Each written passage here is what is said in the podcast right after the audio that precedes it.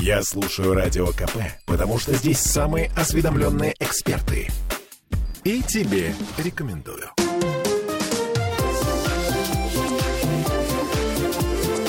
Открытая студия. А мы продолжаем наши беседы в рамках экологии большого города. И сейчас напротив меня Рашид Исмаилов, председатель Российского экологического общества РЭО. Здравствуйте, Рашид. Здравствуйте. Здравствуйте. Слушайте, ну а мы на самом деле тут об экологии говорим уже достаточно долго и достаточно серьезные. Тут были разные серьезные люди. Но прежде чем начать наш с вами разговор э, в предварительной беседе, вы мне накидали несколько совершенно потрясающих тезисов, вопросов, которые я хочу с вами обсудить. Вот прям, да, сразу. То, что вы сказали, очень яркая и броская фраза «обнуление экологии». Это ваш термин. Что вы имеете в виду? Мы должны не допустить обнуления экологии. Это риски, риски сегодня такие есть. Но ну, мы, мы живем с вами в, в одном мире, мир меняется. Мы видим, как сегодня очень трепетно государство, и это правильно, правительство относится к бизнесу, к крупным промышленникам, к промышленным предприятиям этим.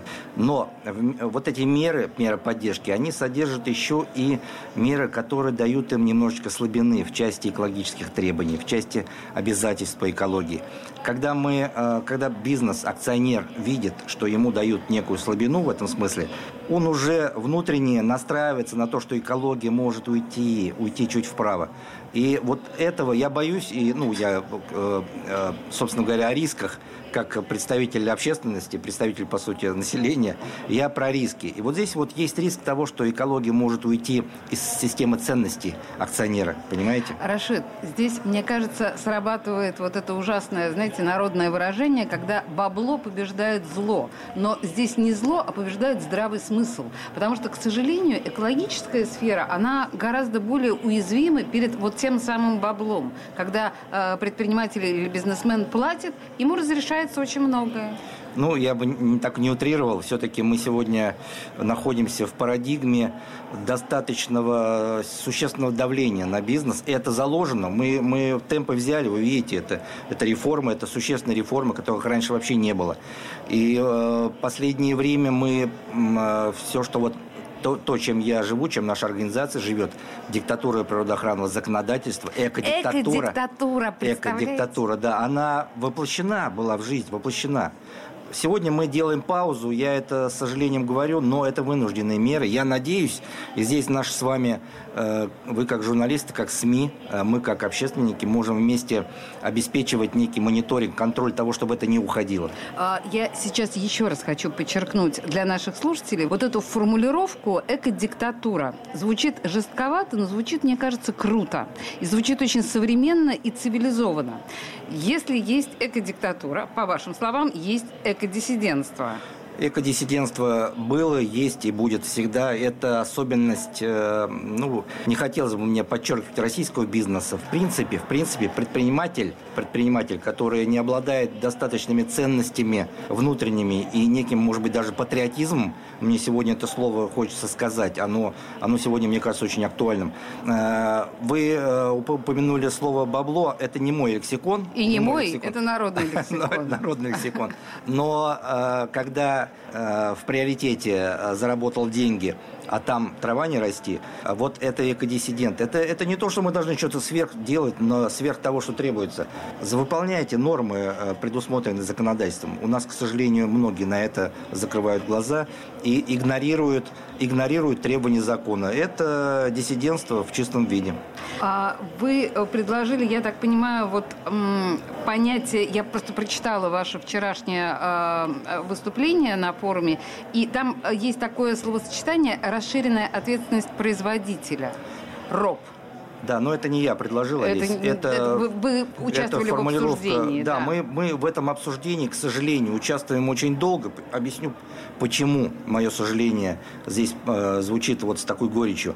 Э, крупный бизнес э, и бизнес, который у нас работает, с, э, иностранный бизнес, зарубежный бизнес, они всячески лоббируют уход вправо, как сейчас принято говорить, в вступлении в силу закона о РОП, о расширении ответственности производителя. Угу. Что это такое? Это очевидный во всем мире принятый цивилизованный принцип. загрязнитель платит.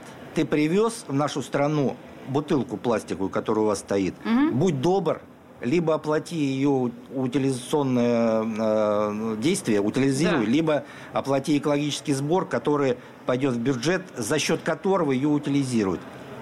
Это автоматически удорожает эту нет, бутылку? Нет, Почему? Алис, не удорожает. Доказано экспертами различного уровня, если будет дорожание пол копейки, ну копейка там, это вообще не чувствительно. Но а, опять же, экодиктатура, да, давайте посмотрим на это по-другому. Я хочу ваш взгляд еще раз с другой стороны посмотреть.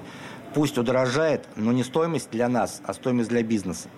Пусть они эту, эти три копейки вкладывают, э, минусуют у себя из прибыли. Это ответственность. Разве это не ответственность? Это ответственность. Это ответственность. И как раз вот ответственность – это ключевое, как мне кажется, слово, потому что э, российскому гражданину экологическая ответственность не свойственна. Не знаю почему, но у нас это не было воспитано с самого начала. Да, у нас нет на генетическом уровне культурного кода Несмотря на нет, то, да. что, смотрите-ка, мы сколько десятков лет собирали макулатуру, металлолом, мы все это делали, но почему-то это не привело в нас сознательность. Это, да, макулатура, все это, это, эти вещи, они э, носят такую социаль, социальную функцию, это наши социальные, некие социальные задачи, а про э, экологическую культуру которой вы правы. К сожалению, опять же, к сожалению, много мы видим примеров, когда нам говорят, кивают на цивилизованные страны, на Запад. Действительно, сегодня мы по-другому на это все смотрим, но я не хочу сейчас политические вопросы как- как-то смешивать. Посмотрите, как поступает ребенок, ну и даже взрослый человек за, в той же Германии, да, если вы были в Европе. Там люди, которые живут вот в простом быту, да, не обладая супер с какими-то знаниями, компетенциями в быту. Ты, когда выбрасывать что-то, ты поел что-то, да, у тебя осталось э, вот, от мороженого, от шоколадки, ты окно в машине открываешь и э, выкидывать, не выкидывать. Увидели, у них такого увидели. вопроса нет. Да, Олесь, вот в чем фишка. А, у них нет выбора, потому что этот выбор не предусмотрен их э, сознанием у них не вырабатывается вариативность, а, а это делается автоматически, никто даже не заморачивается, потому что это норма. норма. Но эта норма вырабатывалась на самом деле материальной поддержкой, потому что если я выкину, да, да, стимулирую, потому что если я выкину, я заплачу да. 300 евро. Да, ну, не так, поддержка, а стимулирование. Вот это очень важно, да. да. Это кнут и пряник.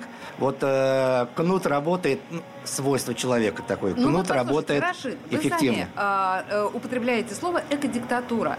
Может быть, действительно, кнут и пряник должны быть более явственными в нашей стране, и уже надо запустить эту историю, чтобы и кнут, и пряник ощущался более весомо.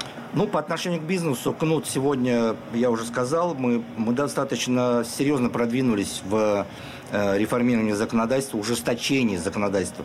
Серьезно продвинулись.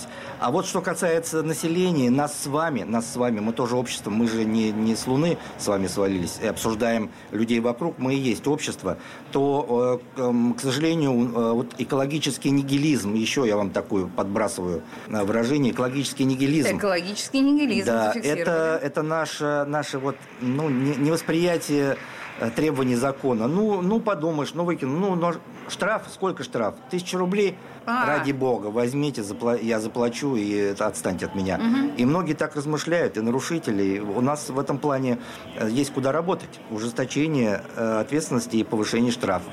Кнут. Кнут рабочий инструмент, Алис. Кнут. Пряник, к сожалению, очень слабо мотивирует. Ну хорошо, на самом деле, да. Я боюсь, что тут с вами очень сложно спорить. Я надеюсь, что российское экологическое общество будет а, еще жестче работать а, да, в воспитании нашей сознательности да. экологической, потому что, ну, по большому счету, нам это действительно необходимо. А, Рашид Исмаилов, председатель Российского экологического общества РЭО, отвечал на вопрос комсомольской правды. Спасибо вам большое. Спасибо, Олесь, спасибо всем.